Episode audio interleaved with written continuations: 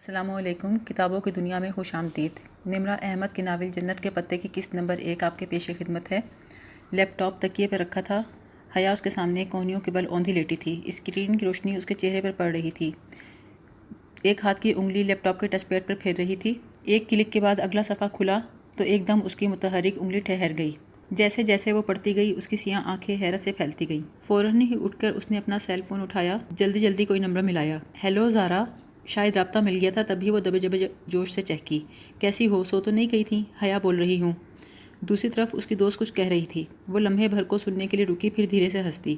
ساری باتیں چھوڑو زارا، میرے پاس جو بڑی خبر ہے وہ سنو۔ اور تم یقین نہیں کرو گی۔ ارے نہیں، داور بھائی کی شادی کے متعلق بات نہیں ہے۔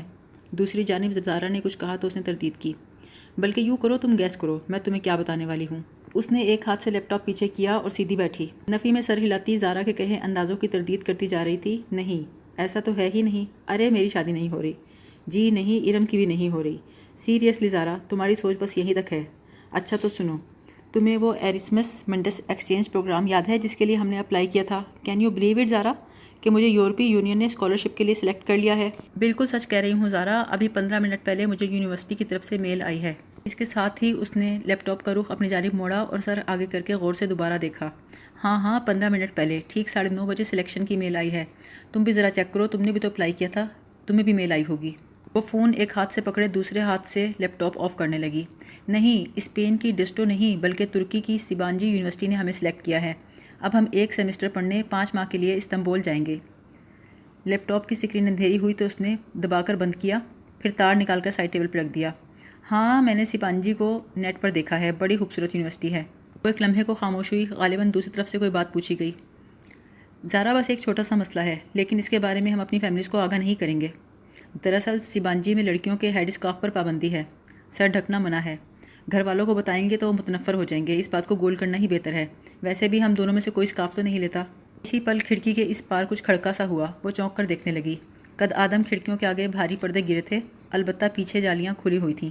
شاید اس کو وہم تھا۔ وہ سر جھٹک کر دوبارہ فون کی طرف متوجہ ہو گئی۔ ابا نے مجھے کبھی اسکاف لینے، سر ڈھکنے پہ مجبور نہیں کیا تھینک گاڈ ہاں ارم گھر سے باہر نکلتی ہے تو اسکاف لیتی ہے۔ تایا، ابو ذرا سخت ہے نا؟ یہ پرمیشن تو کوئی مسئلہ ہی نہیں، ابا اسپین جانے کی اجازت کبھی نہ دیتے۔ مگر ترکی کی بات اور ہے، وہاں سبین پھپھو رہتی ہیں۔ سو وہ مان گئے تھے۔ ویسے بھی انہیں اپنی بیٹی پہ پورا بھروسہ ہے۔ پرسوں داور بھائی کی مہندی ہے۔ تم آ رہی ہو نا؟ میں اور ارم لہنگا پہنیں گے۔ ہم سب کزنس بہت ہی ایکسائٹیڈ ہیں۔ خاندان کی پہلی شادی جو ہے۔ اوکے اوکے اب تم میل چیک کرو۔ میں بھی سو رہی ہوں، رات بہت ہو گئی ہے۔ الوداعی کلمات کہہ کر اس نے فون کان سے ہٹایا اور تکیے پہ رکھ دیا۔ باہر لانچ خاموشی میں ڈوبا تھا۔ اس نے آہستہ سے اپنے کمرے کا دروازہ بند کیا۔ نگے پاؤں چلتی لانچ سے کچن کی طرف آئی۔ پھر سے پہلے پانی کی بوتل نکالی، پھر کاؤنٹر پہ رکھے ایک شیشے کا گلاس اٹھایا۔ ابھی بوتل اس میں انڈیل ہی رہی تھی کہ اس کی نظر کسی سفید چیز پہ پڑی۔ وہیں قریب کاؤنٹر پر سفید اتکھیلے گلابوں کا ایک بکے رکھا تھا۔ جس میں کہیں کہیں سبز پتے جھلک رہے تھے۔ ساتھ ہی ایک بند سفید لفافہ تھا۔ حیا نے گلدستہ اٹھایا۔ پھول بالکل تر و تازہ تھے، جیسے ابھی ابھی توڑے گئے ہوں۔ نہ جانے کون رکھ کر گیا تھا۔ بند لفافہ اس نے کھول کر دیکھا۔ باہر لفافے پر گھر کا پتہ لکھا تھا اور حیا سلیمان لکھا تھا۔ البتہ پیچھے بھیجنے والے کا کوئی پتہ نہ تھا۔ کوریئر سروس والوں کی مہر اور اسٹیکر لگا تھا۔ مہر ایک روز پہلے کی تھی۔ اس کو پہلے کبھی کسی نے پھول نہیں بھیجے تھے۔ وہ حیران ہوئی، یہ کیا معاملہ ہے؟ لفافے کے اندر ایک موٹا سفید کاغذ تھا، بالکل صاف، نہ کوئی لکیر، نہ کوئی ڈیزائن۔ اس کے بیچ میں انگریزی کے تین حرف لکھے تھے۔ Welcome to Sabanci. وہ سناٹے میں رہ گئی۔ یہ کیا مذاق تھا؟ بھلا خط بھیجنے والے کو کیسے پتا وہ سبانجی جا رہی ہے؟ خط پر تو ایک روز قبل کی تاریخ تھی، جبکہ وہ ای میل ابھی پندرہ منٹ پہلے موصول ہوئی تھی۔ جو بات آفیشلی اسے ہی ابھی پندرہ منٹ پہلے بتائی گئی تھی، وہ اس شخص کو ایک روز پہلے کیسے معلوم ہو گئی؟ کس نے بھیجا یہ بکے؟ کہاں سے آیا یہ خط؟ اسے کچھ سمجھ نہ آیا۔ یہ اگلی شام کی بات ہے۔ وہ بازار جانے کے لیے نکلی۔ ابھی اس نے گاڑی کی چابی لاک میں گھمائی ہی تھی کہ گیٹ کے پار سے زارا آتی دکھائی دی۔ آتے ہی بولی، حیا، مجھے تو کوئی ای میل نہیں آئی۔ حیا نے کہا، کوئی بات نہیں، ایک دو دن میں آ جائے گی، تم فکر نہ کرو۔ ہم لوگوں نے ساتھ ہی اپلائی کیا تھا نا۔ میرا سلیکشن ہو گیا تو تمہارا بھی ہو جائے گا۔ مگر حیا اسکالرشپ پروگرام کوآڈینیٹر کے آفس کے باہر جو لسٹ لگی ہے، اس میں بھی میرا نام نہیں۔ اور میرا؟ ہاں تمہارا نام تو ہے۔ ہمارے ڈپارٹمنٹ سے تم اور ایک انوائرمنٹل سائنسز کی لڑکی ہے خدیجہ رانا کوئی۔ اس کا سلیکشن ہوا ہے۔ اچھا حیا کو کچھ افسوس سا ہوا۔ خیر، تم کہیں جا رہی تھی؟ زارا نے بشاشت سے کہا ہاں مارکیٹ جا رہی تھی ارم کے ساتھ۔ داور بھائی کی مہندی کا فنکشن ہے نا کل۔ میرے لہنگے کے ساتھ کی ہائی ہیلز گم ہو گئی ہیں۔ اب نئے جوتے لینے پڑیں گے۔ چلنا ہے تم نے؟ ہاں چلتی ہوں۔ چلو پھر ارم کو بھی لینا ہے۔ ویسے تو تمہارے تایا ابا بڑے سخت ہیں۔ ارم کو یوں تمہارے ساتھ شاپنگ پہ جانے کی اجازت دے دیتے ہیں؟ ارم ان دونوں کی جونیئر تھی اور اس کا ڈپارٹمنٹ بھی دوسرا تھا۔ سو زارا سے اس کی زیادہ ملاقات نہ ہوتی تھی۔ حیا نے جواب دیا ان کی سختی صرف اس کاف تک ہے۔ ویسے وہ بہت اچھے ہیں۔ وہ کار باہر گیٹ پہ لے آئی۔ ارم کا گھر حیا کے ہمسائے میں تھا۔ دونوں گھروں کی درمیانی دیوار میں آنے جانے کا راستہ موجود تھا، لیکن جب بھی ارم کو اس نے پک کرنا ہوتا، گیٹ پر آ کر ہارن دیتی۔ اب بھی زور کا ہارن دیا تو ارم باہر نکل آئی۔ اس نے کمیز اور ٹراؤزر پہن رکھا تھا اور بڑا سا دوپٹہ اڑا ہوا تھا۔ اس کے علاوہ چہرے کے اوپر اسکارف بھی لیا ہوا تھا۔ ہیلو حیا ہیلو زارا۔ بے تکلفی سے چہکتے ہوئے آ کر وہ گاڑی میں بیٹھی اور دروازہ بند کیا۔ حیا کے ساتھ آؤٹنگ کے پروگرام اسے یوں ہی خوش کرتے تھے۔ کیسی ہو ارم؟ تم سے تو ملاقات ہی نہیں ہوتی۔ نے پیچھے مڑ کر پوچھا۔ آپ کا ڈپارٹمنٹ دور پڑتا ہے نا تب ہی۔ اور ہاں حیا بتا رہی تھی، آپ لوگوں کا ترکی کا سلیکشن آ گیا ہے۔ میں سلیکٹ نہیں ہوئی، صرف حیا ہوئی ہے۔ خیر، اس میں بھی کوئی بہتری ہی ہوگی۔ کیا تم نے بھی اپلائی کیا تھا؟ ابا، اجازت دیتے تب نہ وہ اداسی ہو گئی۔ ویسے پیرنٹس کو اتنا سخت نہیں ہونا چاہیے۔ حیا نے اسے گھورا کہیں پہلے سے احساس کمتری میں مبتلا ارم مزید اداس نہ ہو جائے۔ مگر زارا گردن موڑے پیچھے دیکھ رہی تھی۔ ارم واقعی اداس ہو گئی تھی۔ ابا پتہ نہیں کس پہ چلے گئے۔ اتنی گرمی میں اسکاف لینا آسان ہوتا ہے کیا؟ اور پھر کل مہندی کے لہنگے کی بھی آدھی آستین نہیں بنانے دی مجھے۔ حیا بھی تو آدھی آستینیں پہنتی ہیں اتنی اچھی لگتی ہے۔ مگر ابا تو بالکل بھی چچا سلیمان کی طرح نہیں ہیں تمہیں آج کیا لینا ہے؟ میں نے تو جوتے لینے ہیں۔ اس نے کوفت چھپاتے ہوئے بات کا رخ بدلا۔ ارم کا ہر وقت کا شکایتی رویہ اسے بہت برا لگتا تھا۔ چوڑیاں لینی ہے مگر لہنگے کے بلاؤز کی فل سلیپ کے ساتھ چوڑیاں اچھی بھی نہیں لگیں گی۔ وہ منہ پسر کے پھر شروع ہو گئی۔ جنا سپر پہنچ کر ارم تو چوڑیاں لینے نکل گئی، وہ دونوں میٹرو شوز پہ آ گئیں۔ یہ گولڈن دکھائی ہے جو تیسرے نمبر پہ رکھا ہے۔ آئی ہیل کی جوتی کی طرف اس نے اشارہ کیا۔ یہ والا میم سیلز مین نے پورا جوڑا نکال کر اس کے سامنے رکھا اور زمین پر پنجوں کے بل بیٹھ گیا۔ پہنا دوں؟ اس نے مودب شائستہ انداز میں پوچھا۔ میرے ہاتھ نہیں ٹوٹے ہوئے، خود پہن سکتی ہوں۔ جی شور، یہ لیجیے سیلز مین نے جوتا اس کی طرف اس طرح پڑھایا کہ اسے تھامتے ہوئے حیا کی انگلیاں لازمن اس کے ہاتھوں سے ٹکرائیں۔ سامنے رکھ دو۔ اس کے روکھے لہجے پر سیلز مین زیر لب کچھ بڑبڑایا۔ پھر بل کی ادائیگی کے بعد کاؤنٹر پہ کھڑے لڑکے نے بقیہ رقم اس کی طرف بڑھائی تو حیا نے دیکھا چند نوٹوں کے اوپر پانچ کا سکہ رکھا تھا اور لڑکے نے سکے کو یوں پکڑا تھا جیسے سیلز مین نے جوتے کو، تاکہ اسے تھامتے وقت ہاتھ لازمی لگے۔ شکریہ۔ حیا نے کنارے سے نوٹ پکڑ کر ایسے کھینچے کہ سکہ لڑکے کے ہاتھ میں رہ گیا۔ میم، آپ کا سکہ۔ لڑکے نے فاتحانہ انداز میں سکہ اس کی جانب بڑھایا۔ یہ سامنے رکھے صدقے کے باکس میں ڈال دو۔ وہ شاپر اٹھائی چل پڑی۔ زارا نے بے اختیار کہکا لگایا۔ اس لڑکے کی شکل دیکھنے والی تھی حیا۔ دل تو کر رہا تھا اسی شکل پہ شاپ کے سارے جوتے دے ماروں۔ معلوم نہیں ہمارے مردوں کی ذہنیت کب بدلے گی۔ یوں گھورتے ہیں جیسے کبھی لڑکی دیکھی نہ ہو۔ وہ تنفر سے ناک سکیڑ کر غصے سے بولتی ہوئی جا رہی تھی، قریب سے ایک آواز آئی۔ تو اتنا بند سمر کر مت نکلا کرو بی بی وہ چونک کر ٹھہر گئی۔ ایک مومر خاتون تھی، بڑی سی چادر میں لپٹی ہوئی اور ناگواری سے اس کو دیکھ رہی تھی۔ ایک تو بزرگ لوگوں کو راہ چلتے تبلیغ کرنے کا بڑا شوق ہوتا ہے۔ ابھی وہ لڑنے کو تیار ہوئی تھی کہ زارا اس کو کونے سے پکڑ کے باہر لے آئی۔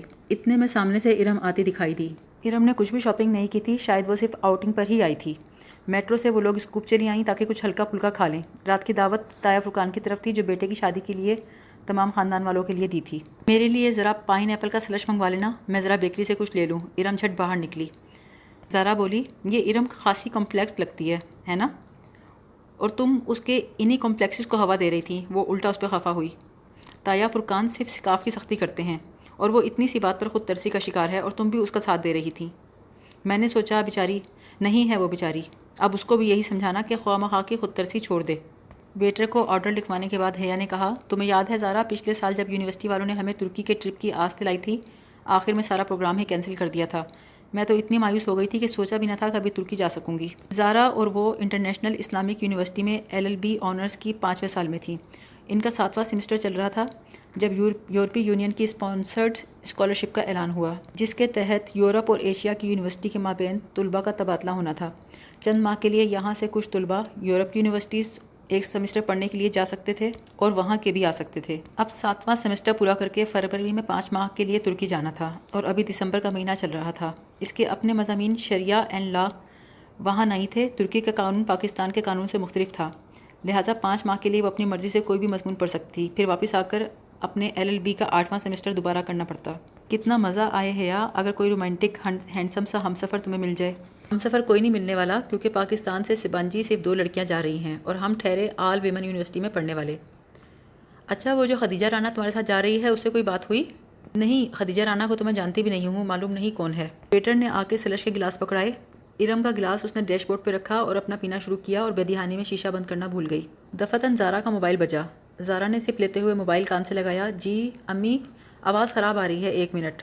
غالباً سگنل ٹھیک نہیں آ رہے تھے۔ وہ گلاس ہاتھ میں پکڑے پکڑے دروازہ کھول کے باہر چلی گئی۔ حیا اپنے گلاس سے چھوٹے چھوٹے گھونٹ لیتی رہی۔ اب وہ دور ایک درخت کے ساتھ کھڑی فون پہ باتیں کرتی زارا کو دیکھ رہی تھی۔ ہیلو مائی لیڈی کوئی ایک دم سے اس کے بہت قریب آ کر بولا۔ وہ اتنا ڈر کے اچھلی کے ذرا سا جوس کپڑوں پہ چھلک گیا۔ کھلی کھڑکی پہ ایک عورت مسکراتے ہوئے جھکی تھی۔ میک اپ سے اٹا چمکتا چہرہ۔ آئی شیڈ، بھڑکتی ہوئی سرخی، بالوں کا جوڑا، چمچم کرتے کپڑے۔ وہ عورت نہیں تھی، مگر وہ مرد بھی نہیں۔ کیسے ہو جی؟ وہ اسی کھڑکی پہ پورا جھکا ہوا تھا۔ گلاس اس کے ہاتھ میں کاپ کیا۔ بے اختیار اس نے شیشہ اوپر چڑھانا چاہا، مگر اس کا ہاتھ درمیان میں تھا۔ ڈرو نہیں باجی جی میں آپ کی دوست ہوں، ڈولی کہتے ہیں مجھے۔ ہٹو ہٹو، وہ گھبرا گئی۔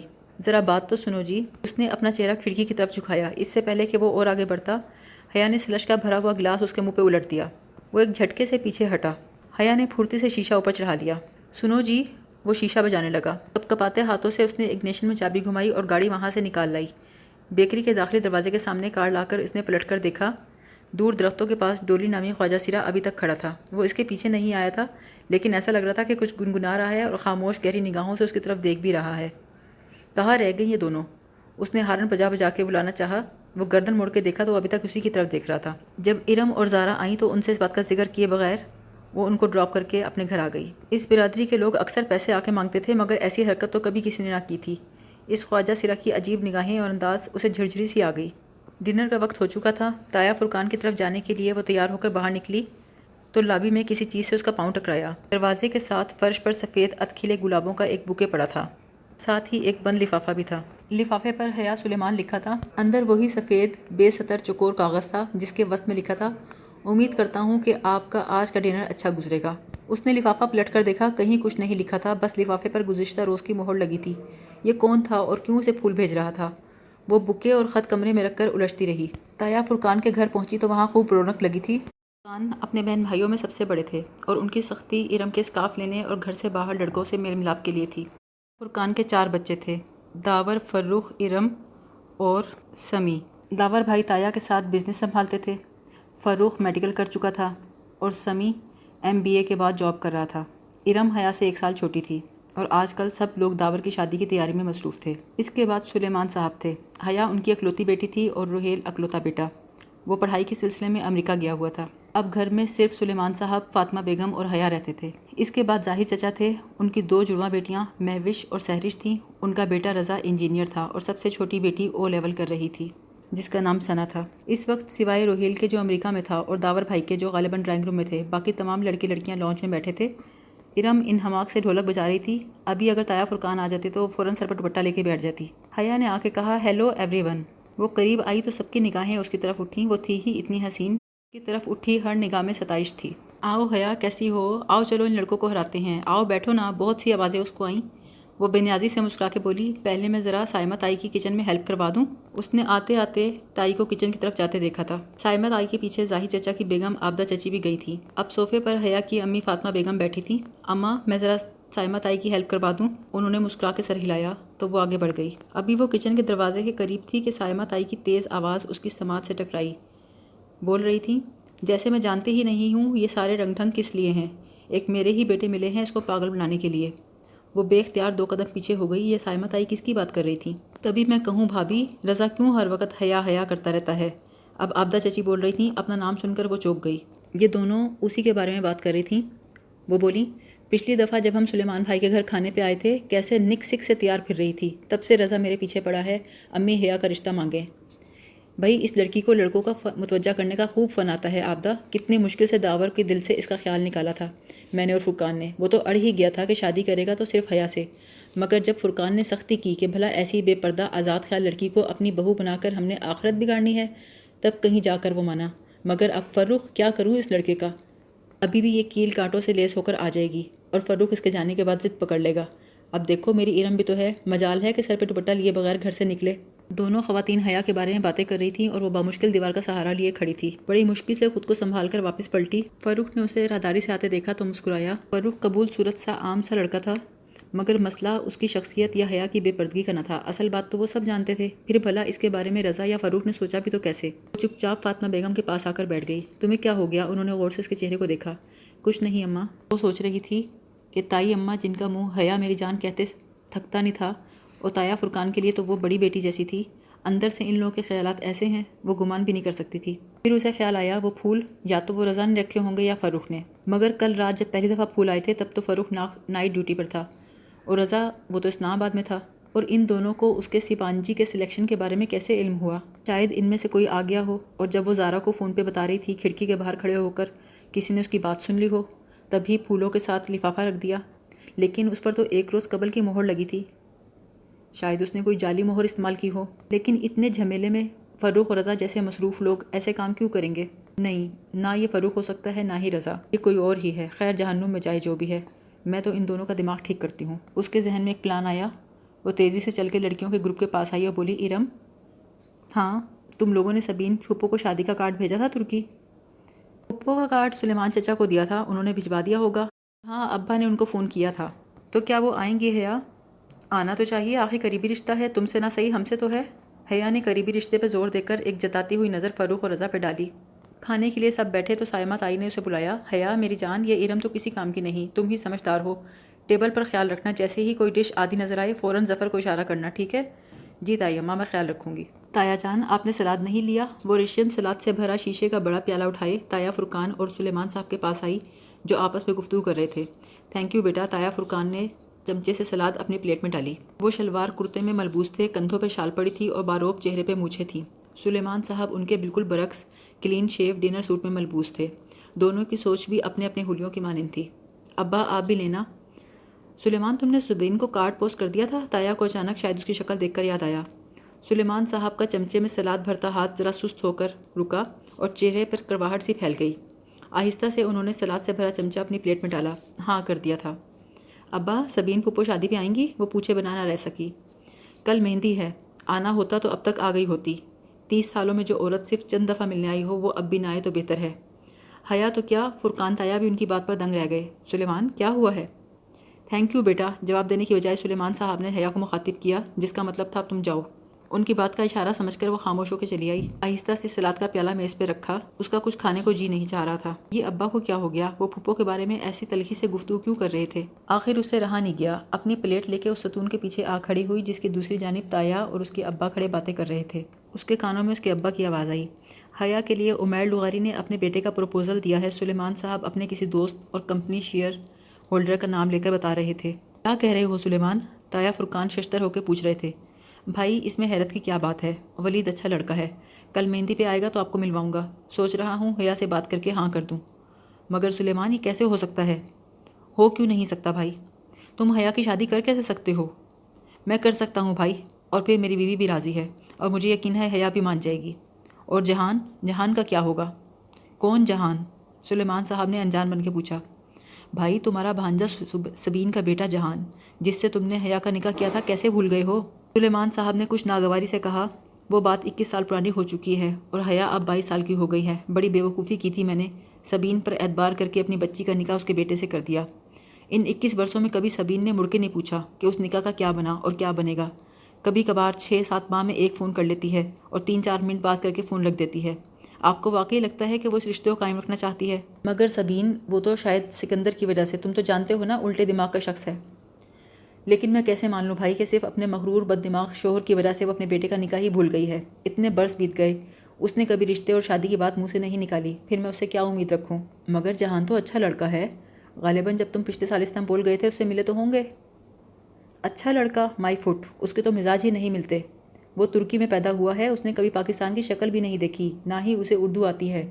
ان پچھلے برسوں میں اس نے کبھی اپنے کسی ماموں کا حال نہیں پوچھا، کبھی فون نہیں کیا۔ یہ سب بھی میں بھول جاتا۔ مگر جب میں پچھلے سال استنبول گیا تو کیا آپ یقین کریں گے بھائی کہ میں وہاں اٹھارہ روز رہا سبین کے گھر؟ سکندر تو سکندر، جہان نے بھی مجھ سے ملاقات نہیں کی۔ صرف آخری روز مجھ سے ملا، وہ بھی پندرہ منٹ کے لیے۔ اور مجھ سے پتا کیا پوچھنے لگا؟ پاکستان میں روز بم کے دھماکے ہوتے ہیں۔ کیا وہاں انٹرنیٹ ہے؟ پھر اس کا کوئی فون آ گیا اور روٹ کے چلا گیا۔ اس کے باوجود بھی شاید میں حیا کے لیے کھلا لینے کے بارے میں نہ سوچتا۔ لیکن میں نے دیکھا، ایک روز ایک لڑکی جہان کی گاڑی میں آئی۔ اس لڑکی کے ساتھ اس کی بے تکلفی دیکھ کے میرا دل بہت خراب ہوا۔ حیا کون ہے؟